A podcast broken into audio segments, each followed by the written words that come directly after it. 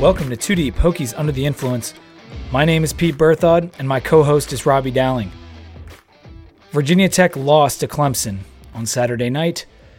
I feel a little foolish about my predictions. Robbie, give us a cheers. So, my cheers is obviously going to be to Blacksburg and our fan base because uh, I'm sure everybody is well aware of this, but Virginia Tech represented like hell in a college game day, whether it would be the size of the fan base that showed up, the number of signs was outrageous. You couldn't even read them all because they were every sign was overlapping with another one.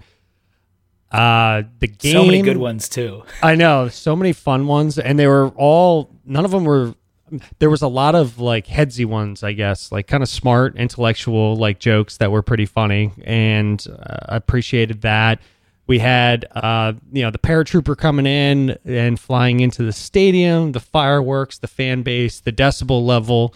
I can't say enough about how proud I am to be a Virginia Tech fan, despite the loss. After seeing how well we represented things, we had the Iowa segment, which was unbelievable in yeah, terms the of Iowa segment on game day was really good. It's probably on YouTube if you didn't get a chance to see it about the fans waving to the hospital. Highly recommend that. Yeah. So overall, just cheers to the fan base and everybody, the school, the administration, everybody did a great job with it. So just really proud to be a Hokie. Cheers, man.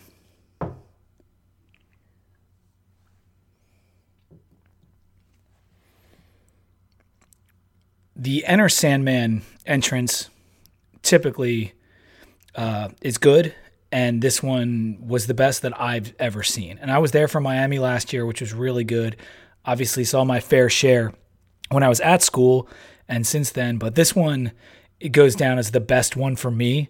It was just absolutely incredible. It, it, was fantastic, and then the the signs in the stadium to do the "Let's Go Hokies" with the Virginia too, and that the all all the crowd did that together. That was really neat. And someone was talking about that in terms of the recruits that we had there, because there was a lot of recruits there and what they saw in that night compared to their visits to may it be Pitt or UNC or Duke. And it's just, it's not even a comparison. Now, clearly, if they go to a Clemson visit, it's going to rival it pretty well. But that night, that setting, I think we impressed a lot of guys, and, and Fuente kind of said as much afterwards. And we were loud, even into, I watched the game again today, into the fourth quarter when we're down by three touchdowns and that stadium coming through the TV set was still loud. I mean, the fans stuck it out and wanted to be a part of it, even though at that point we didn't have a shot at winning, and there it just wasn't there. But we were still loud and still made it a great atmosphere, and it was just it was so cool. I was impressed with how long they stayed. Now we did lose a little bit of that energy, and that's hard not to do when you start the game the way that we did. And we'll just jump into the recap because we covered a lot of the stuff I wanted to talk about in the news segment anyway. And that's that we went three and out on our first three drives in the game. They scored 10 points on their first two drives. And then Braden Gall put it like this on uh, the Cover 2 podcast that they just kind of sat on us. And I completely agree with that. But they also, like, it was when, like, you have an older brother or an older cousin and they sit on you, but then they also take your hands and start slapping you with your own hands and they say, Why are you hitting yourself? Why are you hitting yourself? That's what Clemson did to us because we were hitting ourselves with a variety of mistakes as well. So that's how I would I would say. They sat on us and they did the why are you hitting yourself thing. They scored a back-breaking TD right before the half. We almost were able to cut the lead a little bit with a field goal, but of course we missed right before the half, which killed a little bit of any momentum we might have had going. They did all the VT Hall of Fame stuff, or they had all the alumni. Uh, Bruce was there, Mike Vick. They all came out on the field. Uh, that was halftime, right? Yeah, that was at uh, halftime. That was it was awesome. pretty cool. It was it was really it was nice. I, I like that Vick got a nice round of applause because that was one of the things that they called out. So it was good. Yeah, and that I felt like gave the crowd a little bit of energy. That whole that whole thing, and we come out in the second half. We get a three and out on Clemson. We get the ball. We get five yards on first down. We're going to run it again on them in the second down with, with Travon again. And he puts it on the ground. And they got the ball, took it right down the field. Now it's what? That was 24 to three after at that point because it was 17 to three at the half. That Yep. made it 24 to three. Yep. And it was it was over. And we were given the slightest glimmer of false hope by the return by Stroman, and we finally got in the end zone with Savoy. But then the pick six later to that bounced off the hands of Murphy. His helmet. Uh, Dorian O'Daniel takes it into the end zone, just completely killer. Uh, it and that was the last points that Clemson scored. They were up thirty-one to ten at that point. We ended up losing after scoring a garbage time touchdown. Josh finished with that nice throw to Savoy for the game-ending TD. Um, but it finished thirty-one to seventeen, and that looks a little bit better than it actually was. I, I think. it was not that close of a game. So we we scored, and you and I joked around about this. You may have a different thought than I did. Uh, we scored three points. So yes, we did. Stroman, yes, Stroman had I'll a give great. us. I'll, I'll give us. How about like eight? yeah, Somewhere Stroman had a great run, which, quite frankly, we caught them off guard because Stroman basically put his life on the line with how Oh big god! With how big Clemson is and how physical they are, and he just went full speed at that ball, which he shouldn't. Like, I would not recommend anybody to ever do what he did. And hat tip to him. And then, you know, our other seven points were in garbage time. So in my mind, I, I honestly felt like I came away from this game feeling like we scored one field goal. But Well, if you want to go by one field goal on an actual sustained drive, like three points was all we got on a sustained drive against our first string defense. Yeah. So yeah, I mean that's that's how many points we scored against their their first stringers and uh, when did in the first having a one play drive. Yeah, I mean, in the first quarter and then 10 minutes following in the second quarter, what was your favorite part of us crossing the 50 yard line? Because we didn't. so, and that that was bad. It, it just, it. I loved the game. I loved the atmosphere. I loved everything about it. I just feel like, um, you know, they had a game plan uh, on defense and we had no answer to it whatsoever. And I think there's a, a few different reasons we can get into it now of, of why that was. But it was um, it was it was tough to watch us on, on offense. But I think the defense played magnificent. I think they played great, despite you know the number of did. points they put up. I thought they put a lot of effort into the game. The offense was just so conservative to start, and it never really got better. And putting our defense in such bad situations, not just the offense, but we had the poor punt initially. Uh, for whatever reason, Fuente decided to order the rugby style punt, which Bradburn hadn't done all year. That didn't put a the good field position for the uh, for the defense. And then we had the turnovers, the really quick drives. I mean, the fact that they played so well in the second half, and not that Clemson was being super aggressive, but they had been on the field a lot and put in bad situations, and they just kept playing hard. And I, aside from the big bust to Feaster on that 60 yarder where he was just wide open, and you know, I, I still don't know why he was that wide open. They only gave up 332 yards. They sacked Bryant three times. They held Clemson to 70, 72 yards in the second half. I know Bryant ran for 94 yards, and he was he was the problem for us all night long. But they really, I was impressed. I came away impressed with the defense. It was really just the offense couldn't do anything. Yeah, I think our lack of depth really showed up. What we all Mm-hmm. lack of depth and lack of playmakers yeah. offensively. That's right. And, you know, our guys are undersized. They're not big. We, our wide receiving corps, we, it's not deep enough.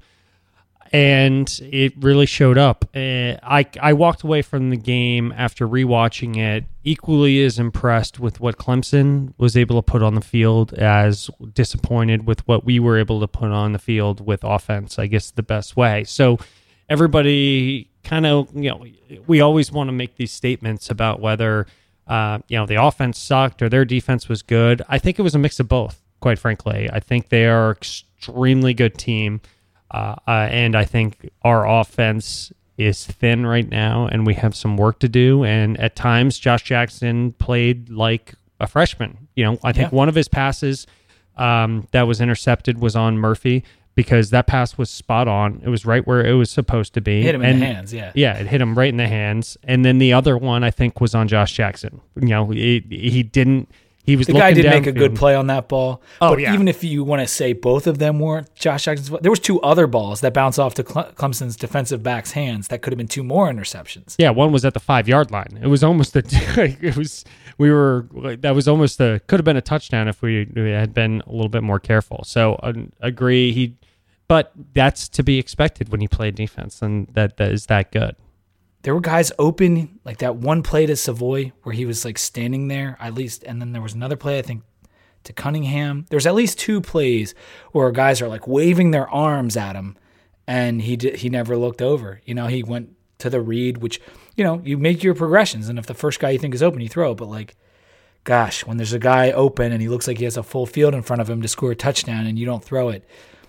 People were angry in the stands after that one. I'll, I'll say that. Yeah, he had he had blinders on. I mean, he's a young kid and he's playing against a top-notch defensive line that was pressuring in many different looks. They were they were Yeah. they, the looks that they gave were all over the place. They were blitzing from different areas. Brent Venables deserves a huge, you know, a huge a lot of credit for that game plan because he was giving us fits in a lot of different ways and uh, you you spring that on a freshman quarterback and you know what you're going to kind of get on the other side of it. Yeah, and one thing that Fuente was saying on Tech Talk Live is that the way they were kind of hanging back just a little early on kind of threw them, um, and we were doing all those short passes and screens and stuff, and they were just shutting everything down. Like we couldn't get anything to work like that because we did that last year. You noted that before that in last year's game against Clemson,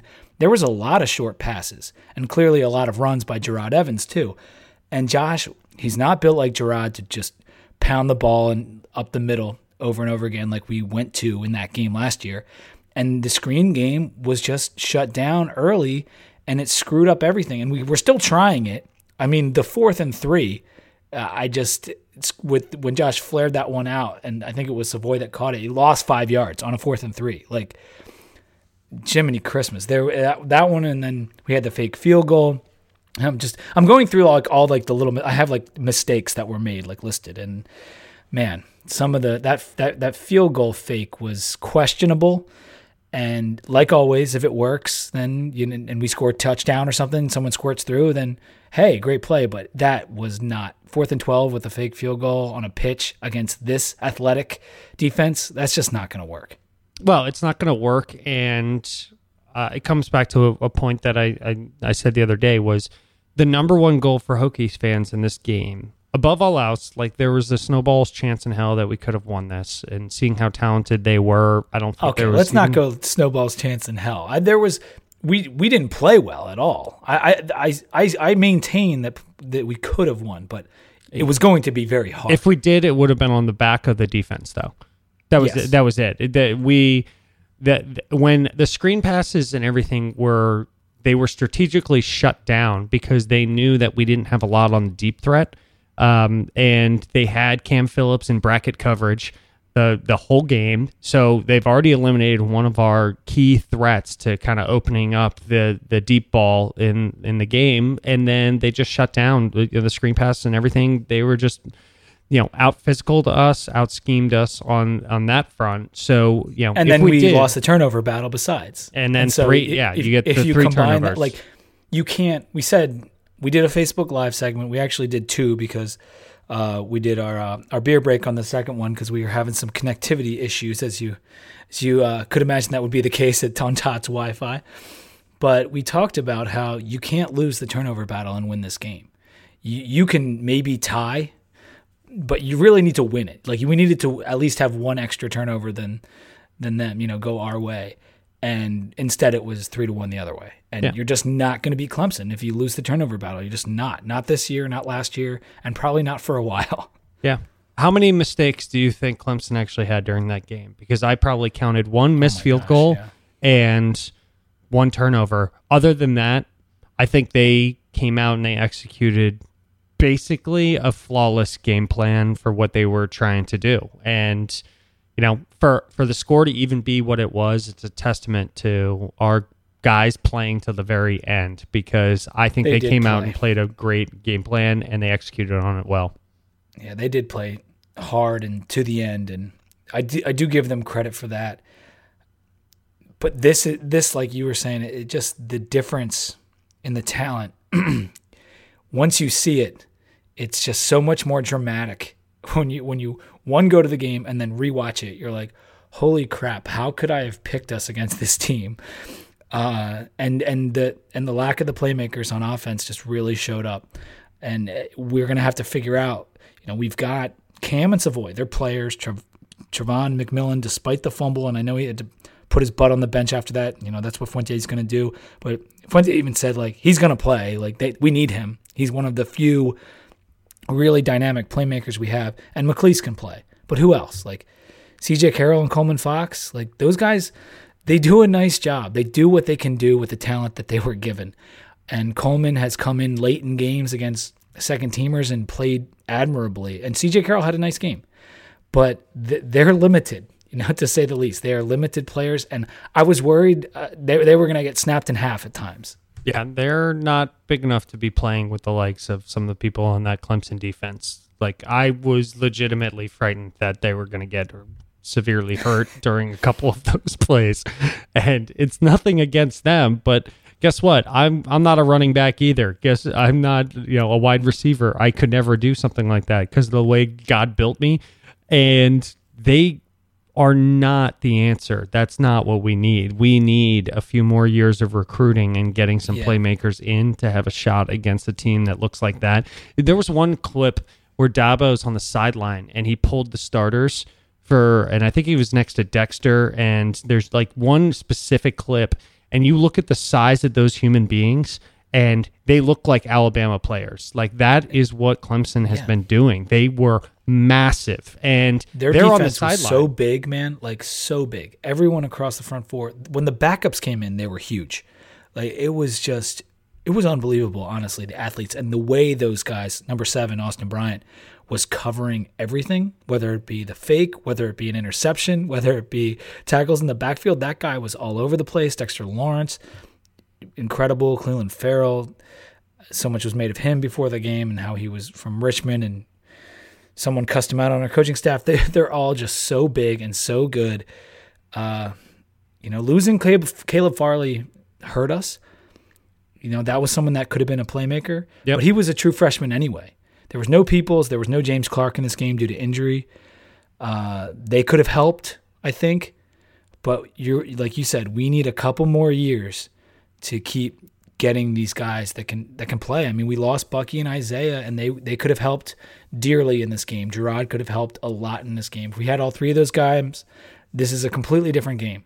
Yep. But we didn't, and we're we're lacking some playmakers right now on offense. Yeah, and we gotta we gotta rebuild. We gotta recruit, and um, you know, luckily, hopefully, this game and the atmosphere went went a ways to help us recruit. That's that's the way Fuente made it sound. That's for sure and I'm not happy with how we played. Far from our best game. Could have been more aggressive early, and and with the way they were kind of sitting back on us. This is my last point. I just felt like if we had just made a couple more, just just try something downfield. Like try to get Cam loose downfield first play of the game. You know, just something. And you, we know Fuente's not going to do that. And he, they, the coaches clearly felt this was the best game plan, and it just sometimes it just doesn't work. Yeah, that's it. When we got back after the game, so we we parted ways. Uh, you and I.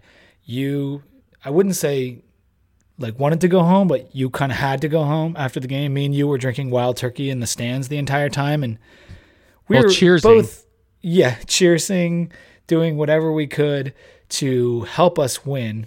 Um, and uh, you had a lot more than I did before the game. So I think after the game, you just you know, put yourself in an Uber and took yourself home. That's I right. stayed out with uh, Joe and we went to the underground and had a good time. And we were with Billy Berlin, better known as Bill Dozer. And he and I decided drunkenly to record a little something.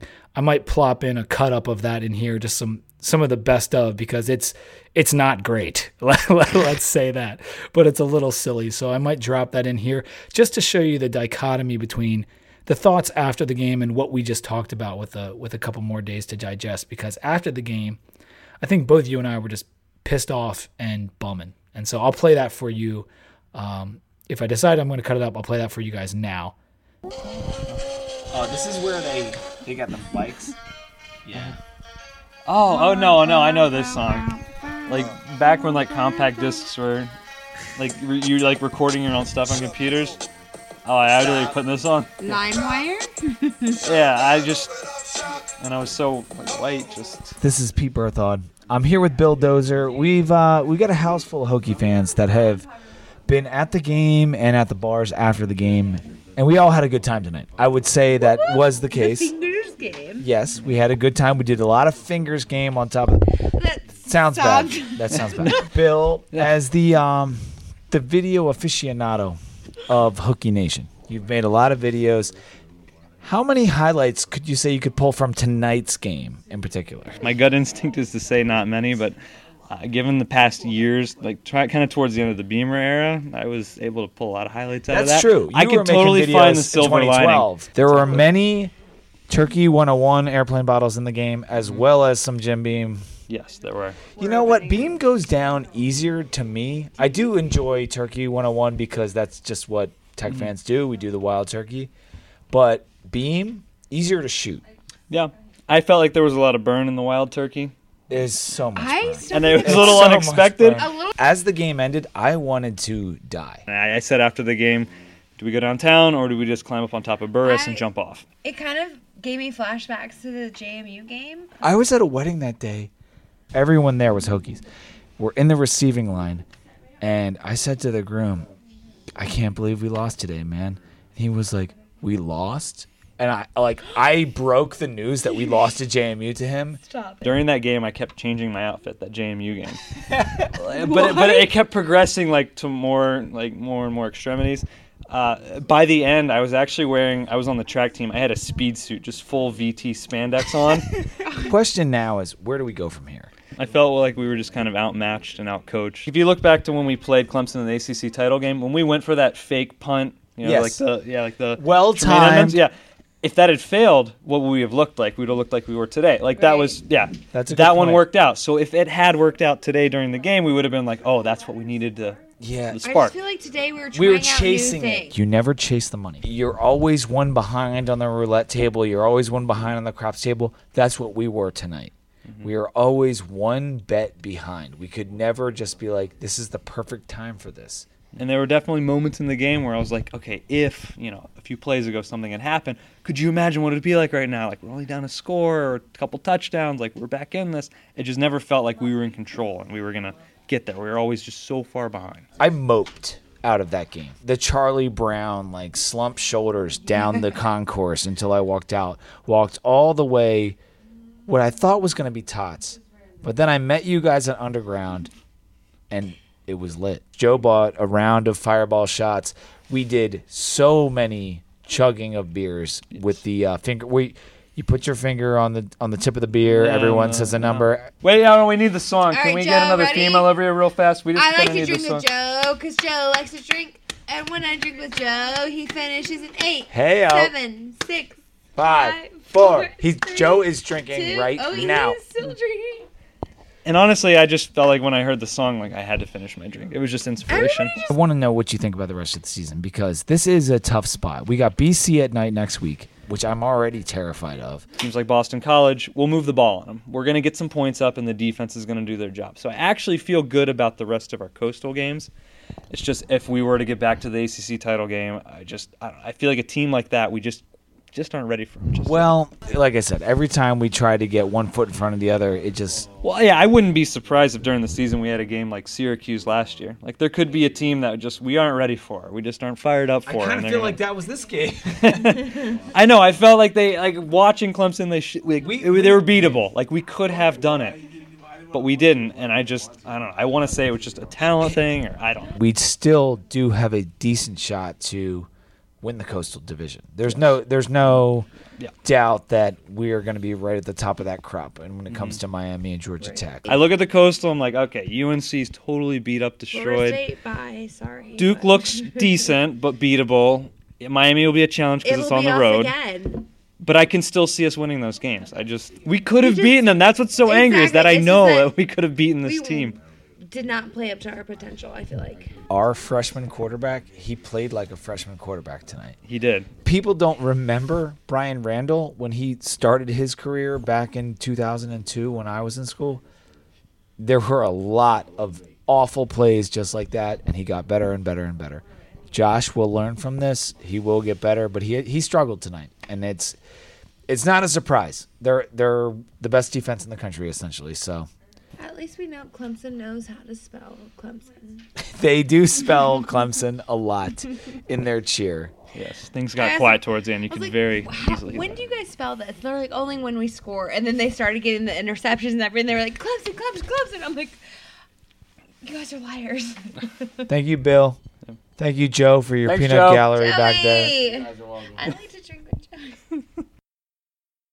I'm good. I'm I'm ready to move on and you know get put it past us. It's it's um it's in the past, and now let's move on to the rest of the ACC play.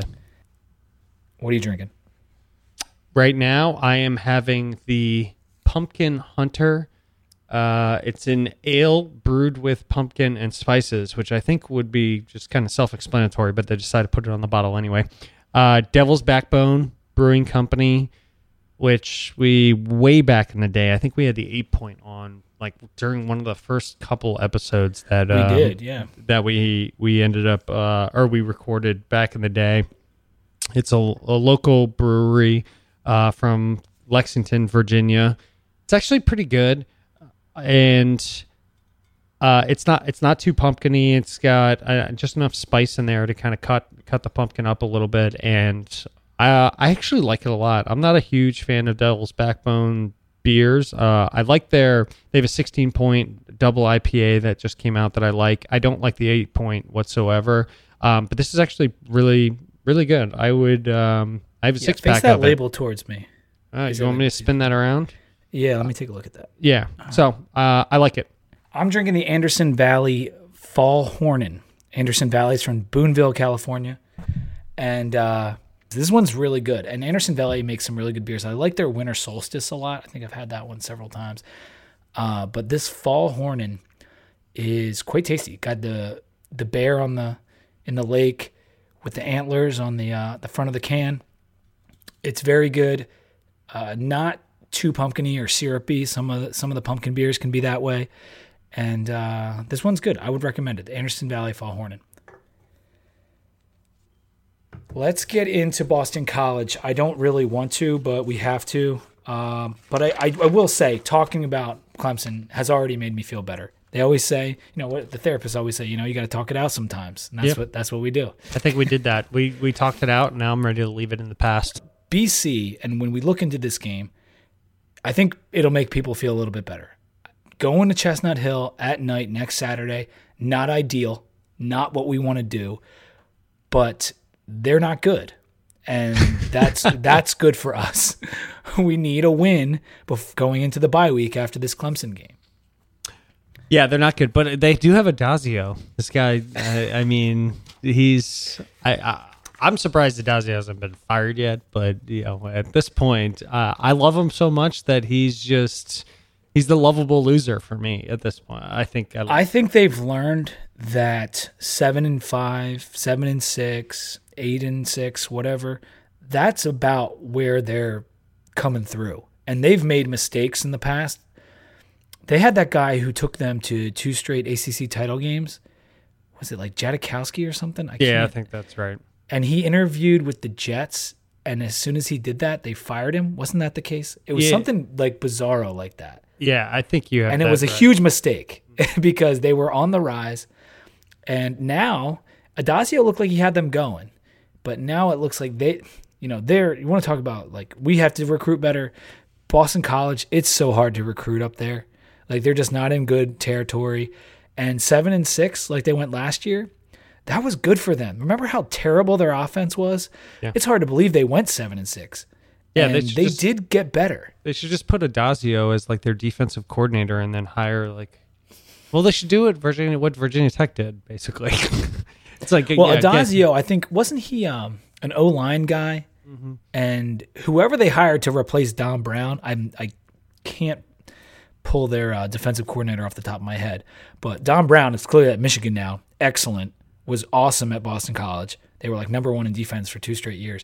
But the guy who's been replacing him has done really well too. Yeah, they just they're able to recruit on that side of the ball. Then they're not able to recruit on the other side, which is the actual offense where you have to put up points. So um, Yeah. even even that Clemson game, they kept it close, but that's because of the defense. Not it had nothing really to do with the offense. And then even that let up in in the fourth quarter.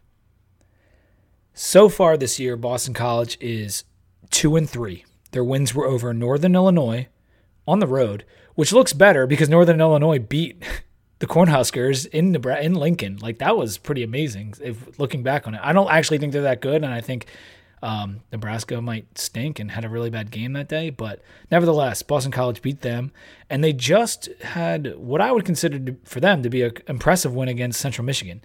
They won 28 to 8 and Central Michigan while not great this year, they did beat Kansas and they're typically a pretty solid MAC team. I I I'm Is that for- the for Chippewas? Boston College Is that the Chippewas? Yeah, that's the Chippewas. Yeah. Oh yes, I I always know them because of the- the name. It just stands out so well. Pretty sure they're the team that beat Oklahoma State on the bad referee call last year. That's exactly right, and uh, yeah, people were all all pissed off about that because of the the bad call.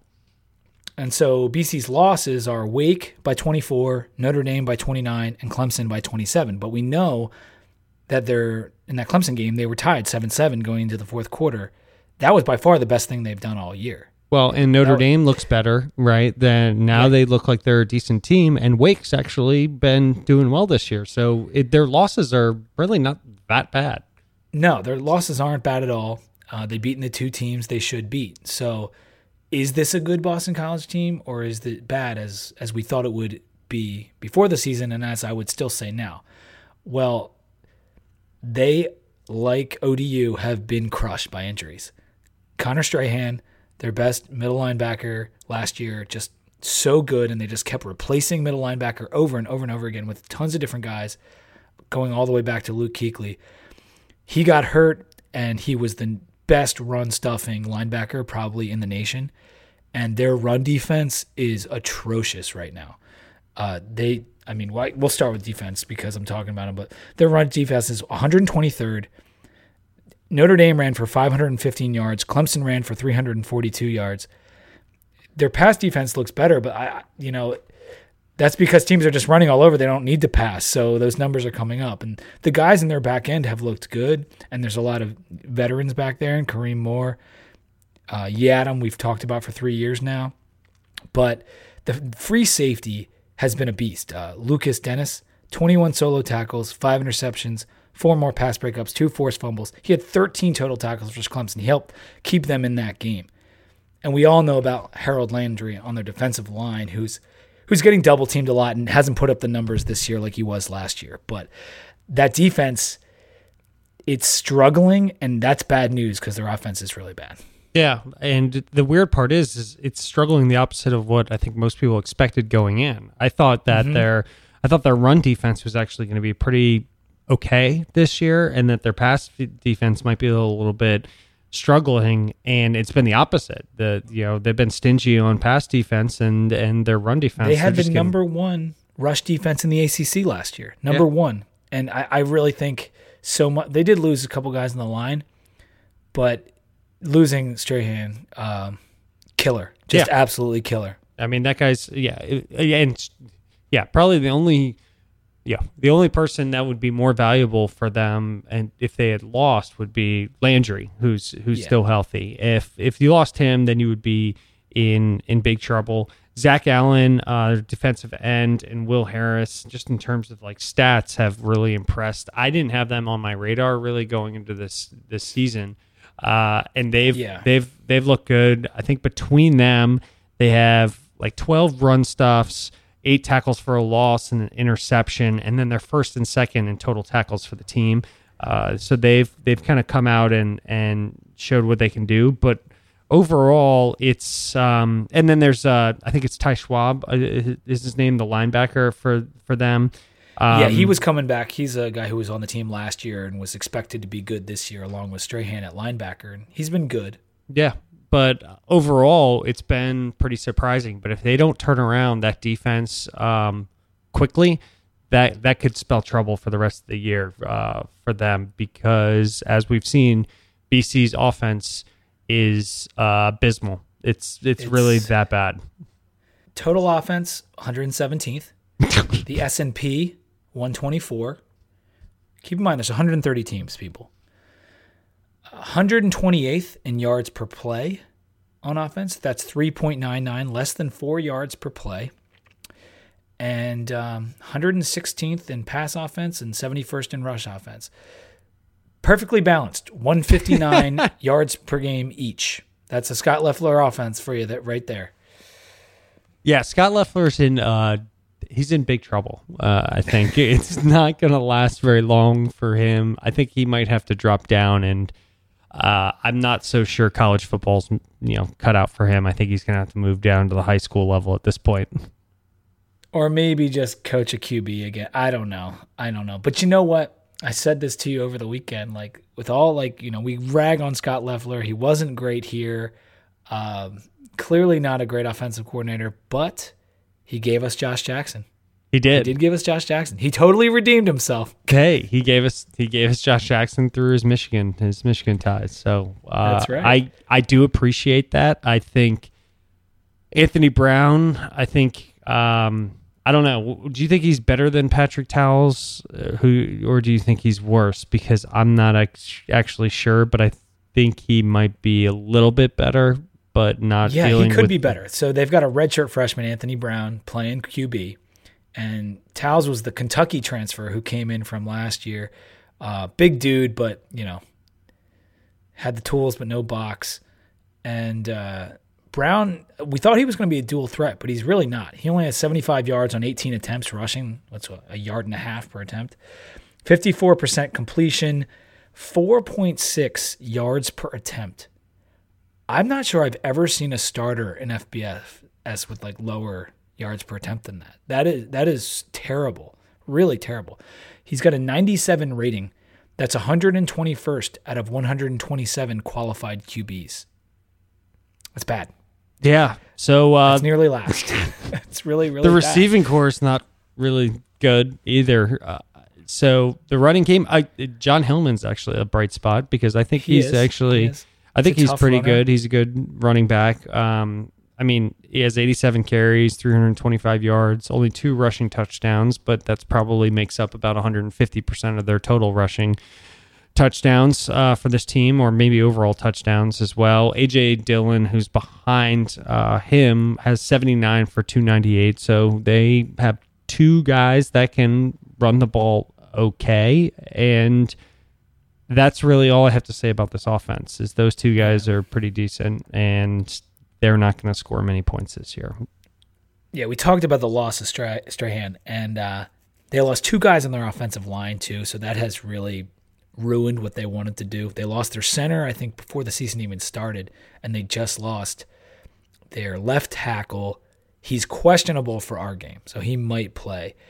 And that that offensive line is the reason they've been so bad the last few years. I mean, they they've just been awful. We thought they had three starters back this year; they're going to be better injuries derailed that. They're giving up six and a half tackles for loss per game, which is 90th.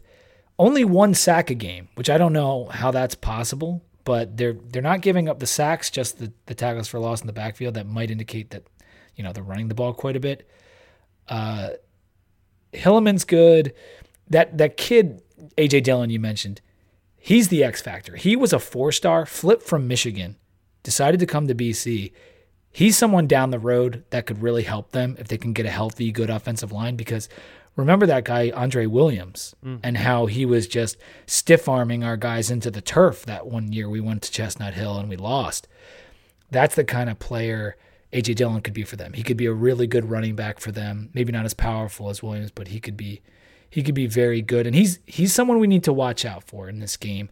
And this game is not about we've just thrown so many stats at you and you know they're not good. This we're playing them at night in boston. It's not that's a dangerous place. It's a dangerous place. You know from uh, your grad school years up there how the fan base stinks during the day. But at night they show up drunk as hell. Yeah, everybody's at Mary Ann's all day, and if you haven't been up to Boston and gone to Mary Ann's, then uh, you're missing out on life because it's a fun spot to go to. It's about the shittiest bar you've ever seen in your entire life. I think it should be shut down, quite frankly, but that's what makes it so great. It's just disgusting and just terrible. And for night games, the BC fans actually do show up and get all wrecked, and they show up for the night game. They've pulled some crazy upsets, man. They, like at, at nighttime, they had the game against USC. They've upset Notre Dame a number of times. yeah, it's This is not, despite how bad they look on paper. This is like Syracuse last year. I mean, Chestnut Hill and the Carrier Dome, they're not so different, especially at night for BC. Yeah, exactly. And um, well, luckily they both have the same amount of air conditioning in there, so um, it's it's not a great spot for us to be playing. I was hoping it would be a nooner. I think most of the fan base was hoping it would be a nooner. In fact, I think people made plans maybe, and Yeah, I scheduled a housewarming party uh, that night um, with me and my girlfriend, and now I have to watch the game with all friends and family around. Do you think that's going to go well if it's close? That's that's really that's just fantastic. I for think me, there you know? might be I a- really need that right a now. few expletives that might get thrown out there that might offend some of your I'm family. gonna have to watch the drinking. I'll tell you that.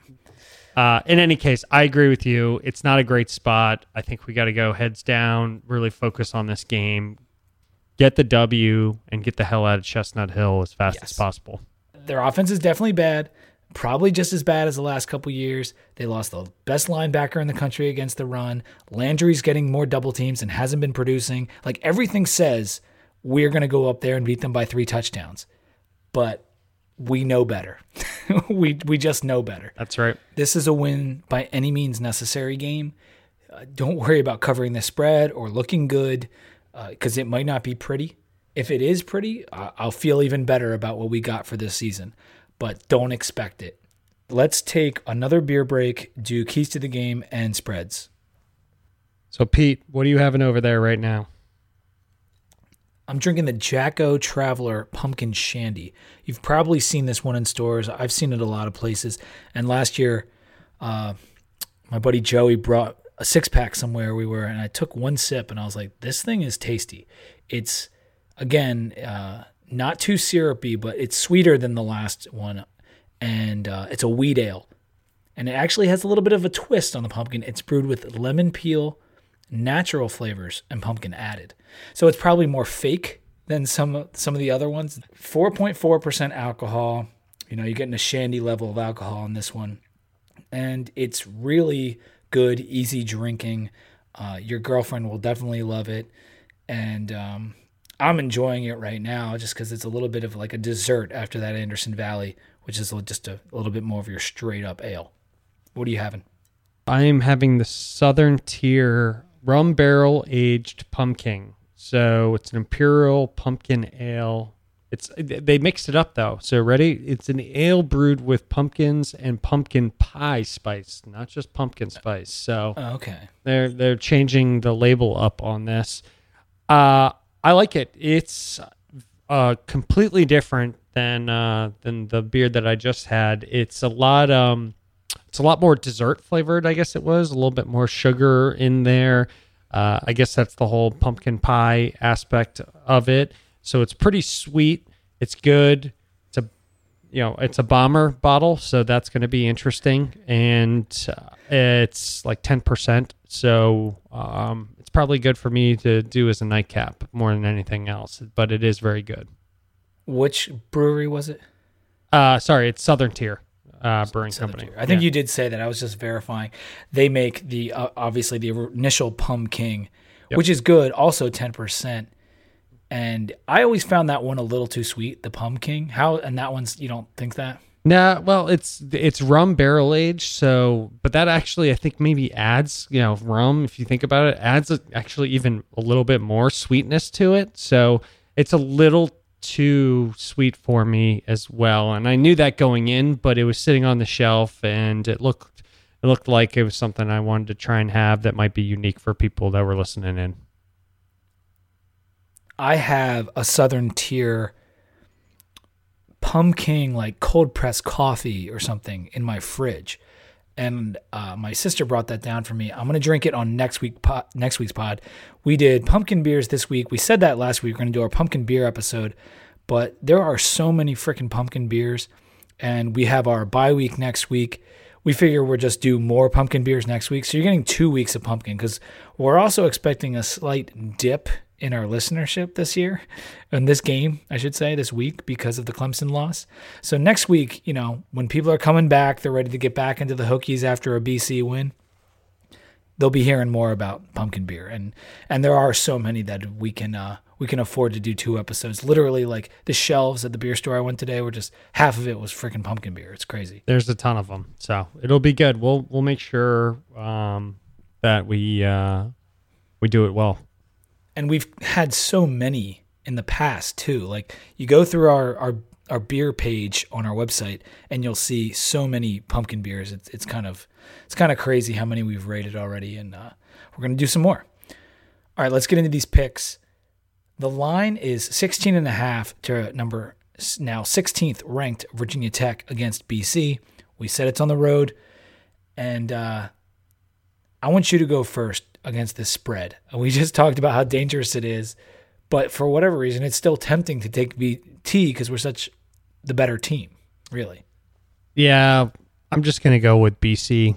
That I think we're gonna win, but I think I'm just gonna go with BC. Maybe we win by ten or something like that. It's probably a low scoring game. Um, that said, there are some gaps on their defense, but I'm gonna go low scoring game. We win by you know call it ten or something along those lines. Over the summer, I, I said it would be a 10 point game when did our team previews. Obviously, that moved up as we were playing better and they were playing worse, but now in the spot we're at, we could easily win by four touchdowns, or this could be a three point game with a couple minutes to go in the fourth quarter. I'm going to take BC. I'm I'm curious to how the line moves on this one this week as well, just because it's we're in a, a little bit of a weird spot, and they've been playing good despite their injuries. They've only lost to very good teams, but those losses have been large. We'll see, but I'm going to take BC. Next game, Louisville at NC State. Louisville's number 17. NC State popped into the rankings at number 24. Game's at 8 p.m. down in Raleigh. Who do you got? This one was tough. I think I'm going to take Louisville in that spot. It's it's been back and forth. I don't know how to gauge what NC State is. I came in with good expectations for them this year. They have lived up to it at times, but other times they kind of, you know, poop the bed for lack of a better phrase. And I think on a night game that Louisville's going to show up and hopefully put up some some points. I like NC State. I'm going to take the Wolfpack. Uh, I think they're actually kind of good, even though they lost to a bad team week one. They got South Carolina, man. South Carolina just does that to ACC teams in week one. You know, what can I say? Every time. Next game, Wake at Clemson. Wake uh, going down to Death Valley. Clemson's obviously number two still. They're still behind Alabama in the ranks. And Clemson is 21 and a half point favorites. So they're getting the three touchdowns and a hook. Who do you got? I'm going to go You know who I'm taking already, so that's why I said. I know you're going to pick Wake, but it, it's in Death Valley, so I'm going to go with Clemson there. I, Wake's been really good this year, I, and I have a, a lot of confidence in them. But seeing what Clemson just put on the field, and there's also a letdown spot that could happen here after you know how hyped they got for the Virginia Tech game. But I think they're that good. I think they can walk in there, and you know Wake's coming into their town. I think they're going to put up points. You could say the same thing about Wake because they just played Florida State. They were up for that game. They were playing well in that game, and they lost by seven. So I think I, I did cover the spread on that pick last week by just that half point. But I'm going to take Wake, and it's not just because I just take them kind of as a joke, but like they have the most tackles for loss in FBS. I, I don't know if many people realize that. That team can play some defense, and they're starting to get the offense going a little bit too. They put up, what was it, 19 points on Florida State? Florida State has a good ass defense, really good. And they were killing the Florida State quarterback. I think Wake had 17 tackles for loss against FSU. FSU has serious offensive line questions. Anyway, I'm taking Wake. Next game, Duke at UVA. This should be interesting, and it's a coastal game, so of extra interest to us. UVA is two and a half point favorites, and Duke's coming off that loss to Miami. Do you want me to go first? Yeah, why don't you take this one? I struggle with this one. It- I'm going to take UVA. They could have made it a pick 'em, and I still would probably have struggled with it. Just you know, it's two and a half, so you're basically you're basically doing a pick 'em as it is. Um, Duke did not look great against Miami, and I'm not sure if that's because Miami's really good, or maybe Duke was fake good, or just had a bad game. Duke's defensive line has been getting after the quarterback as well. But the way UVA went up to Boise State and beat their butt, and then now they've had a week off, and Duke had to have a physical game against Miami. I'm going to take UVA. Yeah, I had that in my betting pick. I had UVA whooping up on Boise State, but I didn't on the podcast, which was interesting. So I, I countered myself after Later the- in the week, you felt the opposite. Yeah, I felt exactly the opposite, and I was 100 percent right because UVA whooped their whooped their butts. I'm gonna go with Duke on this. Um, I don't know why, but I I feel like Duke is gonna come. Yeah, it's that's that's the only explanation anybody ever has, right? It's like, oh, it's Cutcliffe. But yeah, I'm gonna go Duke.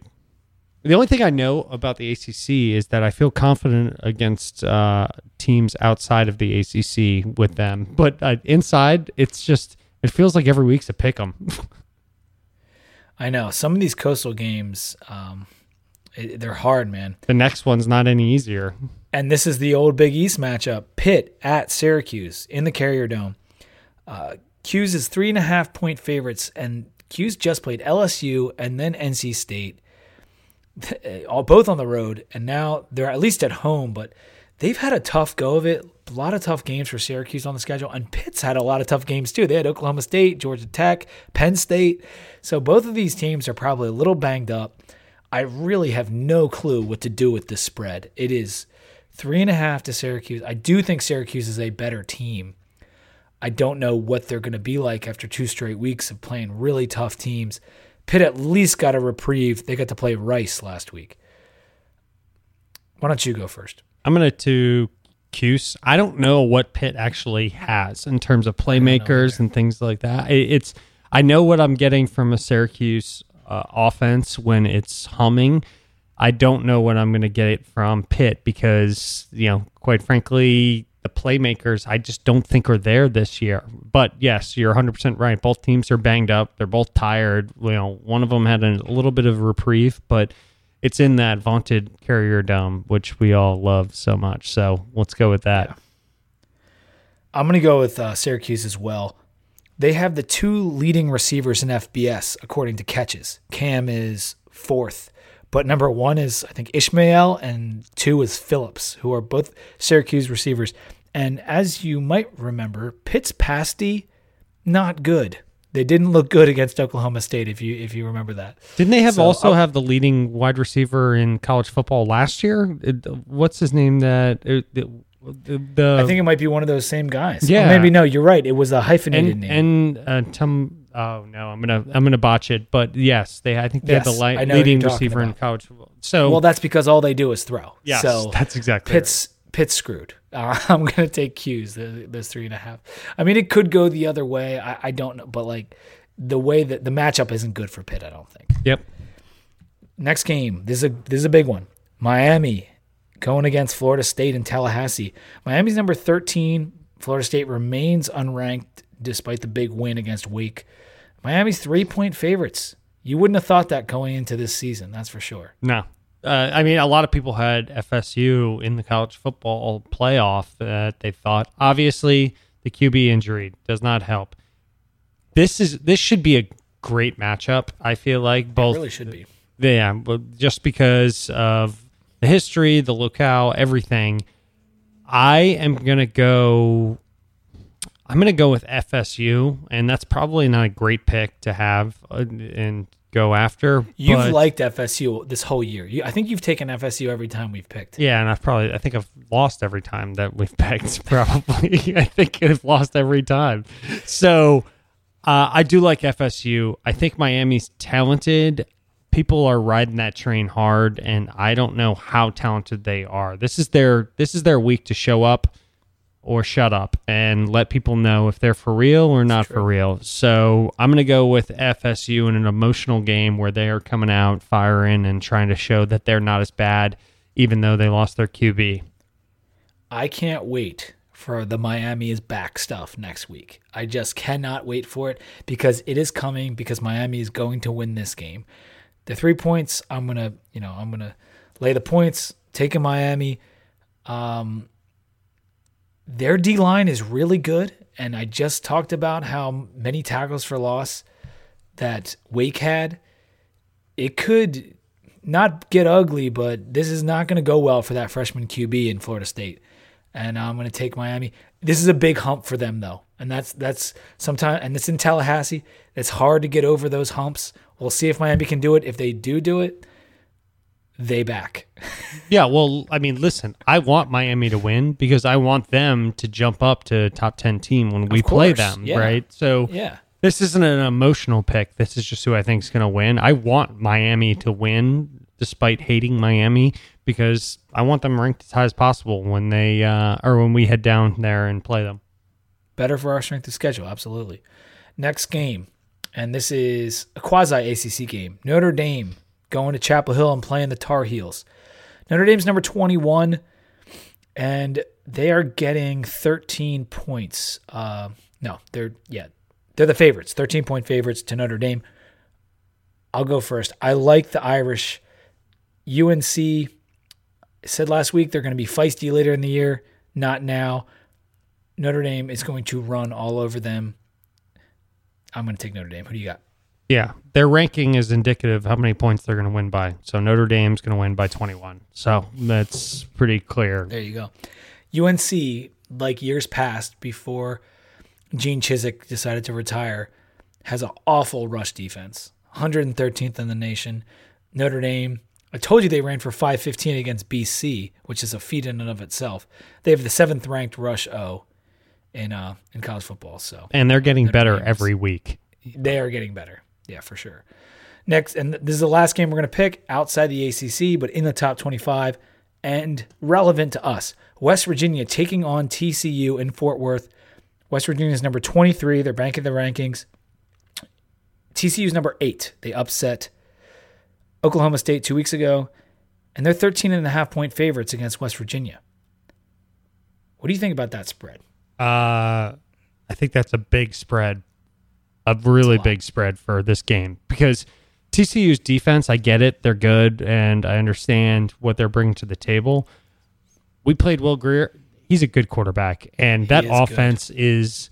I would not be putting this, and I know it's you know minus the hook, but I would not put this at a two touchdown game. I think if anything, it could go either way as like a three point game. You know, maybe a touchdown. I think this is going to be close. And this one will be emotional for me because I do just want West Virginia to win. So um, to help us out, so I'm just going to pick WVU. I haven't watched a lot of TCU because all their games are on ungodly times of day or night, and there's other stuff I want to watch. So I'm not following them that closely. So I'm just going to go with an emotional pick on WVU. Yeah, I'm taking WVU as well. They're getting no love uh, because they've played just trash since they played us. They played Delaware State, ECU, and Kansas. And you're not impressing anyone if you blow out those teams. And they were up so much in all of those games, and the other teams like were able to score some points and make the scores look better. I think they're giving TCU too many points. I think West Virginia that quirky defense that could screw up Kenny Hill, and he's been good this year. He has been uh, to, seemed to have developed quite a bit from his Texas A&M days, but uh, that that game it's not going to be easy for West Virginia to win. Like you, I hope they do because it just benefits us. Yeah. How many more times is Kenny Hill going to transfer? How many schools has he been at? Like three? Like Texas A&M like quarterbacks I think have collectively been at like 15 schools. I think, yeah, I think that's what's making you think he's been more places because there's literally like so many of them have just decided to transfer over and over and over. yeah, in and out. So it's amazing. What's crazy about Texas A&M? to without that loss to UCLA, they'd be five and zero going into this Bama game. Really? They could should have yes, they should have won that game against UCLA. I mean, they they blew a gigantic lead. That's why I say they should have won. Uh, but yeah, the, the, I think that's this weekend, right? Texas A&M, Bama. yeah. Another team Bama doesn't like. So what do you think they're going to do to them? Yeah, they're going to put up 65 points, and then you know Saban's going to go out for a cup of coffee and come back and then score another 13 points just for like the heck of it. And one of them is going to be a safety just to like kind of mix things up a little bit. what they've done the last couple of weeks is ridiculous by Alabama. Like they just they they wanted to make a statement versus Vanderbilt. It got ugly. They wanted to make a statement against the team they don't like in Ole Miss. First play wasn't wasn't good for them, and now they're playing Texas A&M, a team that also like had their number slightly. You know, you never really have Alabama's number, but you know what I'm talking about. That's not going to go well. Alabama's 26 point favorites in that one.